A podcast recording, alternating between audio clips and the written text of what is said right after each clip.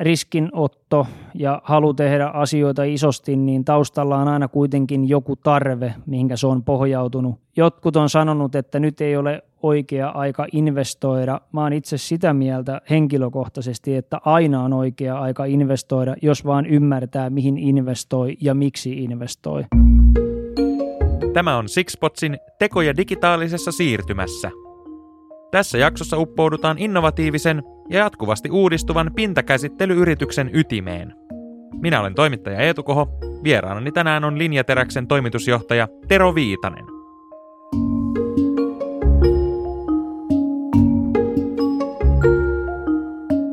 Tero Viitanen, Linjateräksen toimitusjohtaja.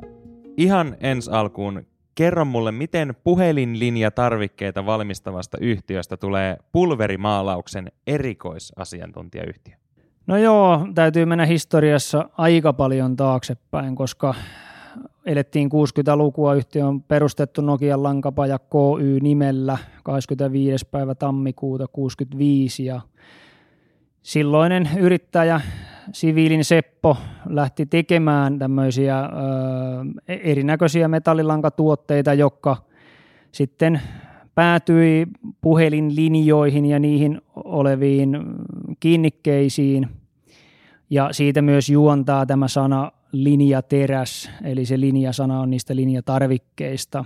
No, markkina sitten pyysi näihin silloisen yhtiön tuotteisiin parempaa korroosiosuojaa, kautta sitten parempaa maadotussuojaa, niin se, se oli se kohta, kun lähdettiin miettimään pinnoituksia.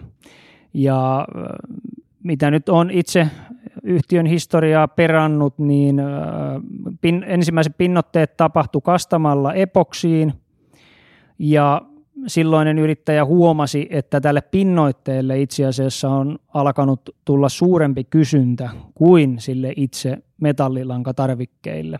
No, tässä kuitenkin kesti useamman vuoden ennen kuin oltiin siinä pisteessä, että linjateräs tarvi ensimmäistä kertaa jo varsinaista maalauslinjaa, jolloin sitten tämä varsinainen jauhemaalauspalvelu astui voimaan.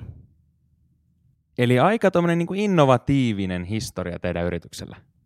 No näin voisi sanoa.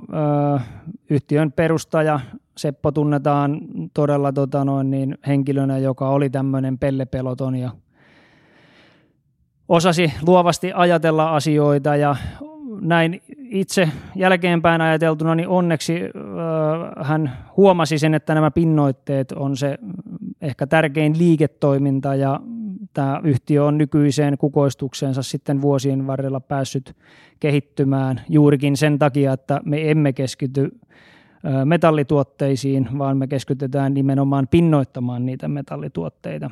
Eli olemme oman alamme mestareita ja haluamme keskittyä nimenomaan siihen.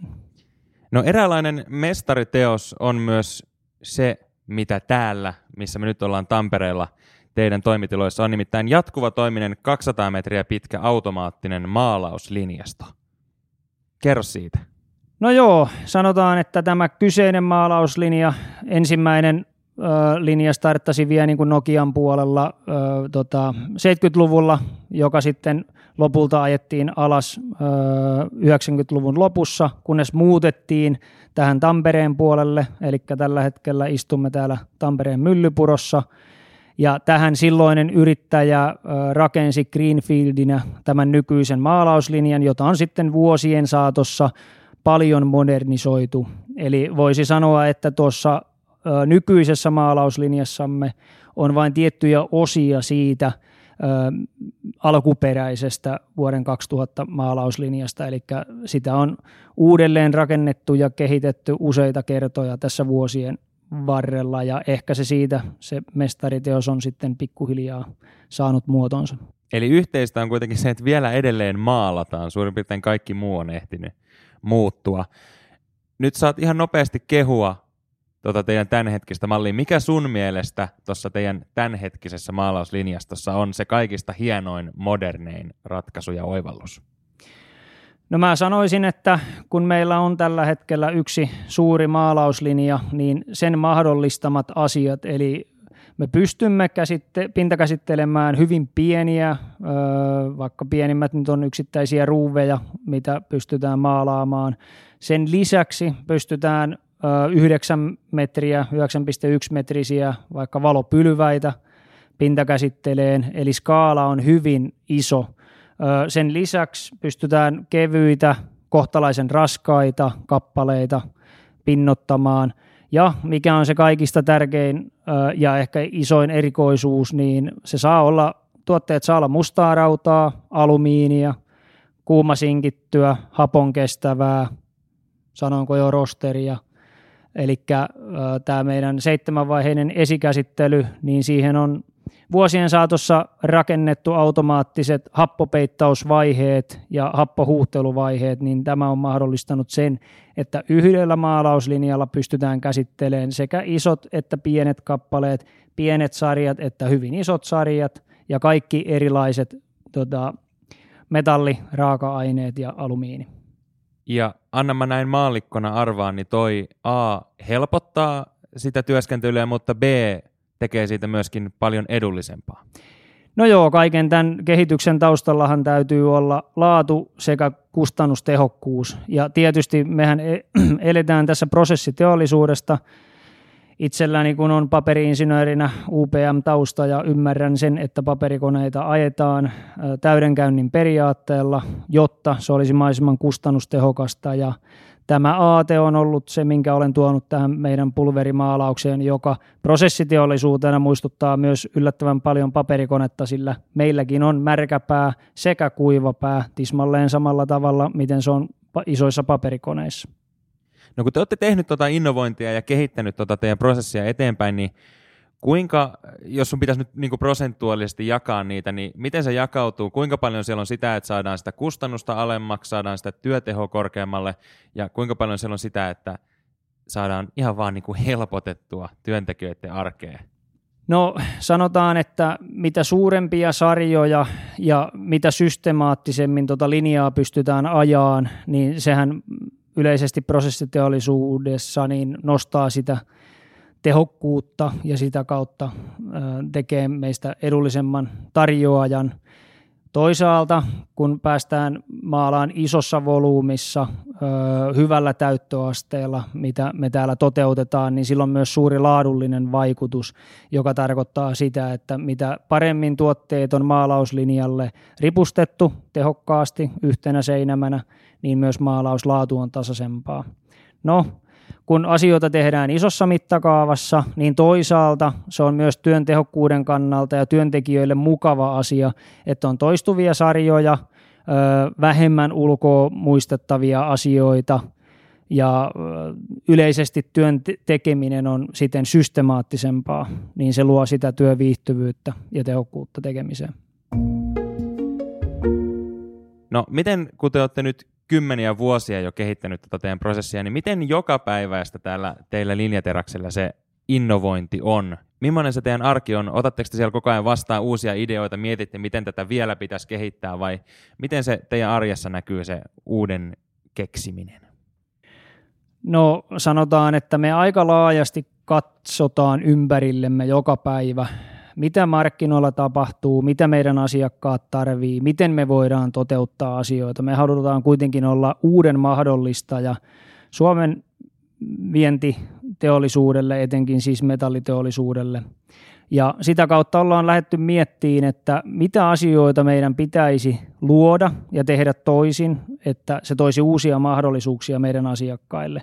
Ja tätä kautta voi sanoa, että se on lähes päivittäistä, että me käydään keskusteluita täällä sisäisesti sekä myös laitetoimittajien kanssa, että mitä uutta markkinoilla voisi olla, mikä voitaisiin jalostaa osaksi tätä meidän tekemistä ja joka toisaalta mahdollistaisi meidän asiakkaille sellaisia palveluita, mitä ei ole välttämättä markkinoilta aikaisemmin edes voinut ostaa. Että se on hyvin päivittäistä ja sanotaan, että omasta työajastani voisi sanoa, että 70 prosenttia päivittäin menee siihen, että mä oon näiden uusien asioiden parissa. Ja sitten varmaan, kun teillä on jo olemassa tuommoinen 200-metrinen automaattinen maalauslinjasto, niin mä veikkaisin, että te ette ihan hirveästi pelkää tuota tekoälyä ja robotiikkaa. Mi- no, millaista roolia tämä ja nämä asiat näyttelee teidän arjessa? Joo, sanotaan, että tekoälyllä ollaan pystytty niin kuin selvittämään erinäköisiä tehokkuustietoja meidän laitteistosta ja siinä olevassa datasta.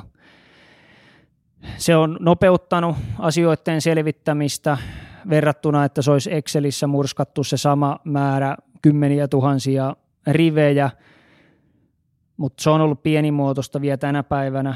Tekoälyn hyödyntäminen jatkossa varmasti tulee isoon rooliin, mutta se taas mitä tulee robotiikkaan, niin tietysti meidän koko maalausyksikköhän perustuu robotiikkaan, mikä ei ole sinänsä niin kuin kovin ihmeellistä enää tänä päivänä aikanaan, kun siihen on lähdetty, niin se on tietysti ollut niin kuin täysin edelläkävijyyttä, mutta ei voi sanoa, että siinä olisi niin ihmeellistä, mutta se on ehkä, että me yhdistetään robotiikkaa ja manuaalimaalausta erittäin taitavasti tehokkaalla tuotantolinjalla, niin siinä on poikkeuksellisuutta.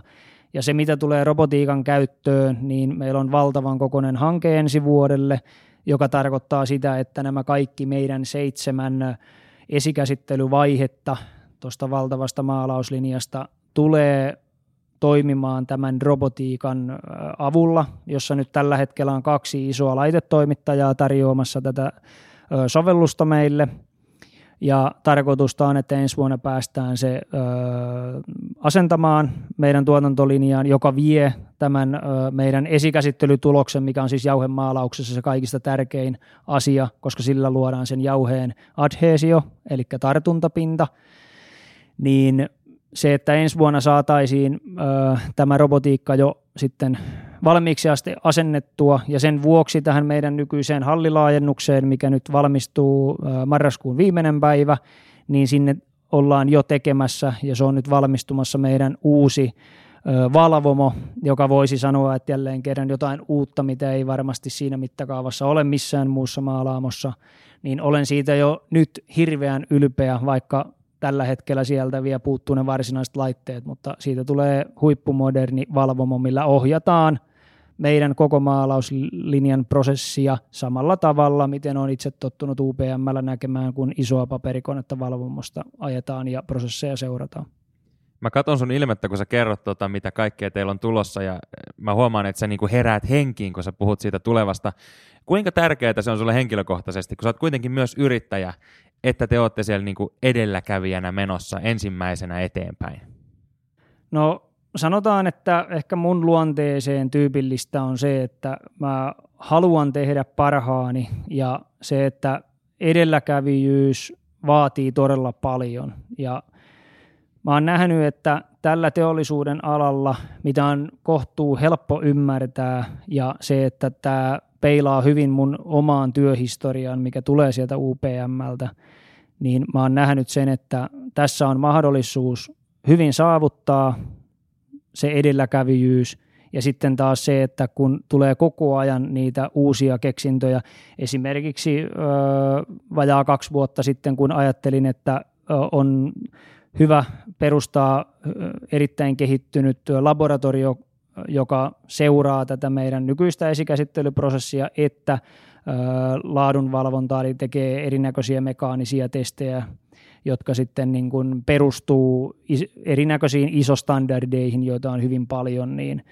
sanotaan, että kun vuoden teki kovasti töitä sen eteen, että sai sen laboratoriopalvelun nostettua pystyyn ja siellä on tällä hetkellä jo laboratorioteknikko tekemässä täyspäiväisesti töitä meidän asiakkaidemme laadun eteen ja sen varmistamiseksi, niin kyllä siitä, niin kuin, siitä saa niin paljon semmoista onnistumisen tunnetta kautta adrealiinia, kun huomaa, että tämä on se, sanotaan, että vainu on osunut kohdalleen sen suhteen, että mitä pitää tehdä, ja kun sen on tehnyt, niin asiakkaat on ottanut sen erittäin hyvin vastaan, niin uskon, että nämä seuraavatkin vaiheet ovat sen suuntaisia, että ne tulee tarpeeseen.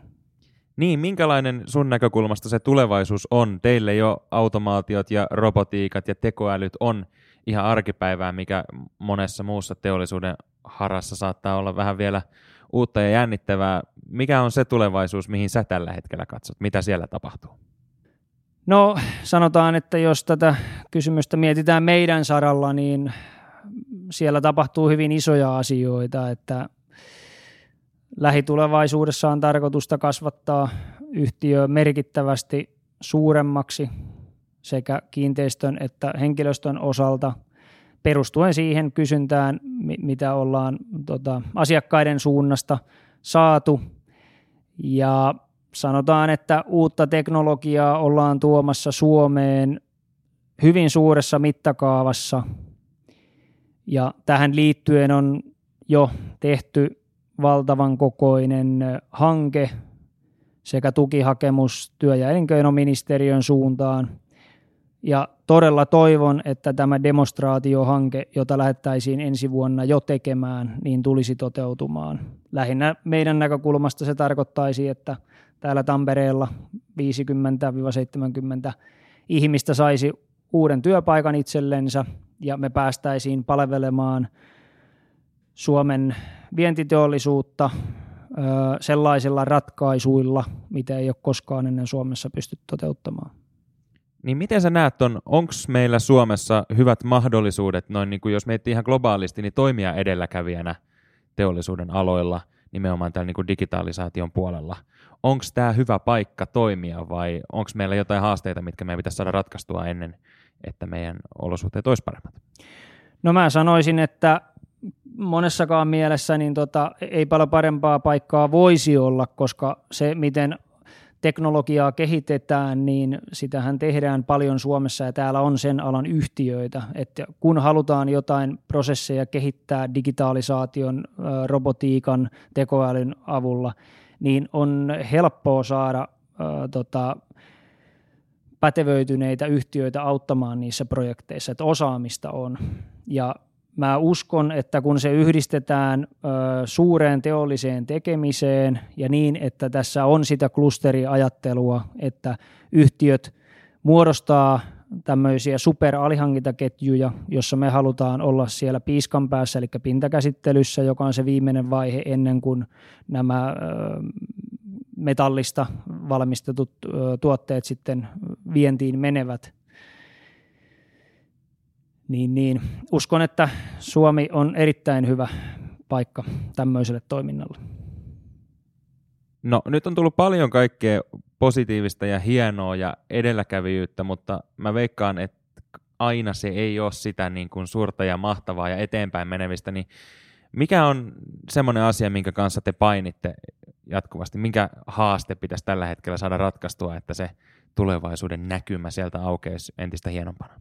No sanotaan tuo vähän kaksipiippunen asia. Tietysti se täytyy tunnustaa, että kun yhtiö on, on kasvanut nyt niin kuin 10 hengen firmasta yli 50 henkilön yritykseksi ja liikevaihto kasvanut puolesta toista miljoonasta viiteen ja puoleen miljoonaa, niin onhan niitä kasvukipuja aina niin kuin kasvavilla lapsillakin, niin se ei ole joka päivä ollut kovin herkkua eikä helppoa.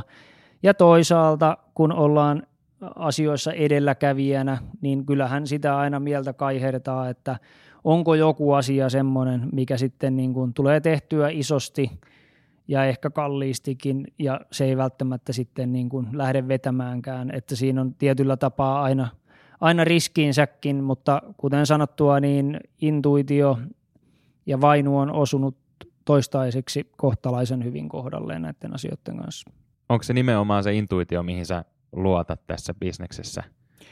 No kyllä se monilta osin on, koska se, että on ollut intuitio johonkin asiaan ja lähtenyt sen toteuttamaan, niin toistaiseksi se on tuonut paljon hyvää. Joskus voi olla, että käy toisin, mutta uuden teknologian myötä, mitä toivon mukaan ensi vuonna saadaan Temmin vauhdittamana tuoda, niin jos se tekniikkana toimii niin kuin on ajateltu ja sitä ollaan nyt menossa tota erääseen saksalaiseen kaupunkiin testaamaan, niin meidän asiakkaidemme usean sellaisen erinäköisille tuotteille, jos ne testit menee niin kuin on suunniteltu, niin sitten uskoisin, että saadaan hyvin isoja asioita aikaiseksi. Jäämme jännityksellä odottamaan. No tänä päivänä kun puhutaan teollisuudesta, niin automaattisesti pöydällä on aina sanat vihreys ja vastuullisuus. Miten nämä teemat teidän arjessa näkyy ja ennen kaikkea tulevaisuudessa? No joo, täytyy sanoa, että aika osuva kysymys tähän ajankohtaan, mitä tällä hetkellä eletään, koska sehän on tosiasia, kun mekin toimimme globaaleiden yhtiöiden alihankintaketjun siellä niin sanotusti piiskan päässä, niin nämä asiat täytyy meidänkin tarkkaan huomioida ja olemme myös tehneet sitä jo pitkäjänteisesti. Se, mitä tulee vastuullisuuteen, niin olemme iso sertifioitu sekä 9001 laatusertifikaatin osalta, 14001 ympäristösertifikaatin osalta ja tänä vuonna saatiin 45 001 työturvallisuussertifikaatti, jossa myös vastuullisuus on hyvin tärkeä teema, kun sitä järjestelmää on kehitetty. No, vihreyden osalta tiedän, että yhtiöt tekee aika paljon erinäköistä viherpesua. Tänä päivänä se ei ole enää tarpeen, koska nyt on oikeasti pakko ruveta jo toimimaan oikeasti. Se viherpesu ei vaan toimi. Niin meillä on ollut nyt sitten konkretiaa tässä kuulijoille. Et, eli nyt kun olemme tehneet tätä ö, hienoa laajennushankettamme yhdessä urakoitsijamme Meijoun kanssa erittäin onnistuneesti – ja hyvässä aikataulussa, koska laajennuksen on tarkoitusta valmistua marraskuun viimeinen päivä, niin tämän yhteydessä on ollut tarkoitusta ja on myös toteutettukin yhtiön kokonaisvaltainen energiaremontti. Ja se, miksi tämä toteutettiin tässä kohdassa, on se, että meillä on selkeänä tavoitteena, että Linjateräs Oy toimii vuonna 2025 mennessä – hiilineutraalina yrityksenä. Se käytännössä se tarkoittaa sitä, että meidän koko lämmitysjärjestelmä uusittiin, joka tulee nestepropaanin sijasta käyttämään biokaasua ja nestemäinen propaani jää varapolttoaineeksi, jos maakaasuun tulee jotain ongelmia, että se ei vaaranna tuotantoa millään tavalla – sen lisäksi siinä tultiin, kun on nyt teknologi, teknologisista ratkaisuista, kun on tänään tässä puhuttu, niin se millä tapaa tämä meidän kattilafarmi, jossa on kolme kondensio-kattilaa, kuinka se tullaan toteuttamaan, niin se on tavanomaiseen ratkaisuun nähden kohtuu edistyksellisesti toteutettu. Ja vielä kun tähän koko härdelliin lisätään meidän uusi IV-kone, joka ottaa kaiken hukkaenergian meidän nykyisestä rakennuksesta, nykyisestä maalausprosessista, niin lopputulomana tulee olemaan se, että meidän kuutiot yli tuplaantuu tässä kiinteistössä nyt marraskuun viimeisestä päivästä eteenpäin, ja käytännössä meidän kaasun kulutus tulee tippumaan noin 20 prosenttia. Ja ideana se, että jatkossa – kun yhteydet on saatu valmiiksi, niin se mitä käytetään niin on sitten biokaasua. Tämä tulee mahdollistaan yhdessä sen, että meidän kuljetuskalusto on nyt jo 80 prosenttisesti uusittu sähkökäyttöiseen. Viimeiset kaksi nestekaasutrukkia tullaan laittamaan kiertoon ja niidenkin tilalle tulee sähkötrukit, niin yhdessä tämän kanssa meillä on mahdollisuus saavuttaa vuonna 2025 mennessä hiilineutraalisuus, ja se on meidän tavoite. No kaikesta, mitä me on nyt tässä juteltu tänään, niin voi päätellä sen, että te ette pelkää tehdä isoja peliliikkeitä ja vähän niin kuin hypätä jopa puoliksi tuntemattomaan. Mitä sä haluaisit sanoa semmoisille kollegoille, jotka omissa teollisuusyrityksissään nyt vähän miettii, että – mitenhän tässä nyt kannattaisi tätä siirtymää tehdä kohti tulevaisuutta ja uskaltaakohan sitä nyt tässä tehdä tämmöisiä peliliikkeitä? Mistä se sun uskallus tulee ja luotto siihen intuitioon? Mitä sä haluaisit sanoa ihmisille, joita vähän jännittää?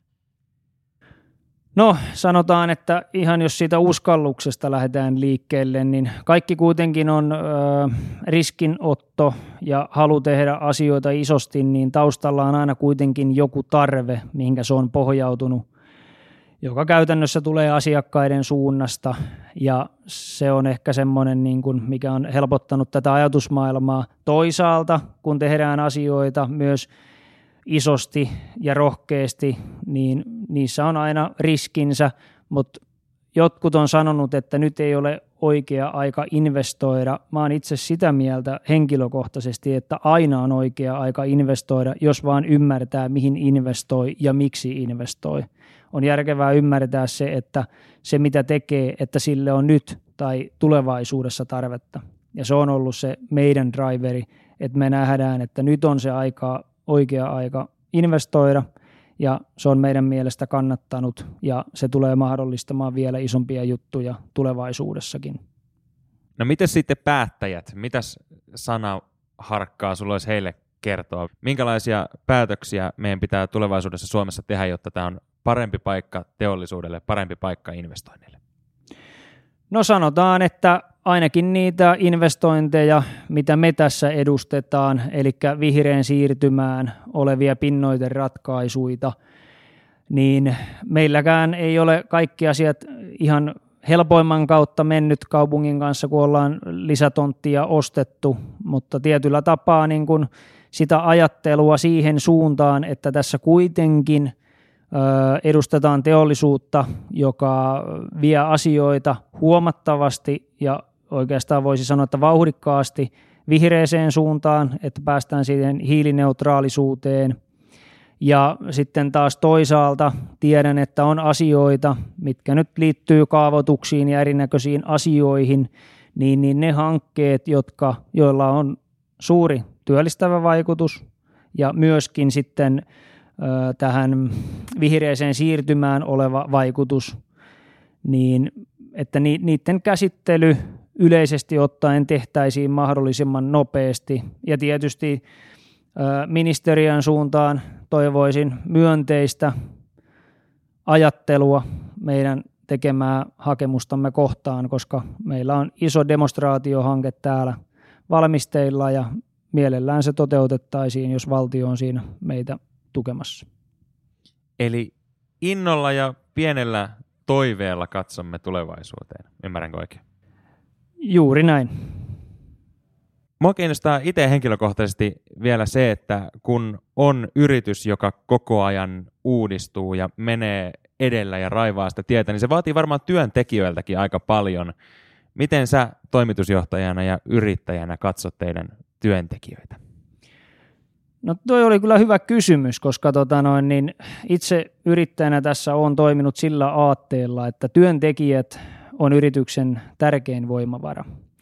Ja ymmärrän sen, että kun luodaan uutta, se luo tietysti painetta ja että onnistutaan asioissa, niin mun täytyy joka päivässä työssä myös huomioida se, että miten organisaatio pysyy siinä mukana, kun uudistetaan asioita ja se luo tietynlaista painetta heille – niin se, että miten itse olen sitten tämän asian täällä meillä ratkaissut, niin on se, että meillä on kohtuullisen hyvät edut työntekijöillä, plus sitten, että meillä on kolme kertaa vuodessa tämmöiset niin kutsutut linjateräspäivät.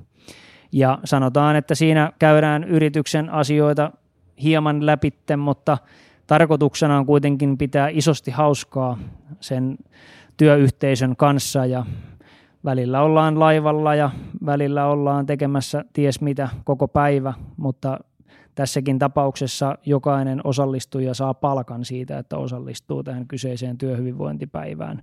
Näillä on ollut iso merkitys siihen, että meillä viihdytään töissä – ja se, että me saadaan hyviä tuloksia aikaiseksi ja vietyä näitä kohtuullisen raskaita kehityshankkeita kuitenkin määrätietoisesti eteenpäin. Ja ymmärrän sen varsin hyvin, että se vie mehuja porukasta, kun koko ajan halutaan olla siinä edelläkävijänä ja miettiä koko ajan uusia juttuja ja jalkauttaa niitä, mutta olen ymmärtänyt sen yrittäjänä, että sitä vastapainoa täytyy sinne toiseen kuppiin sitten kaataa riittävästi, että se hymy on huulilla joka aamu, kun tänne töihin tullaan.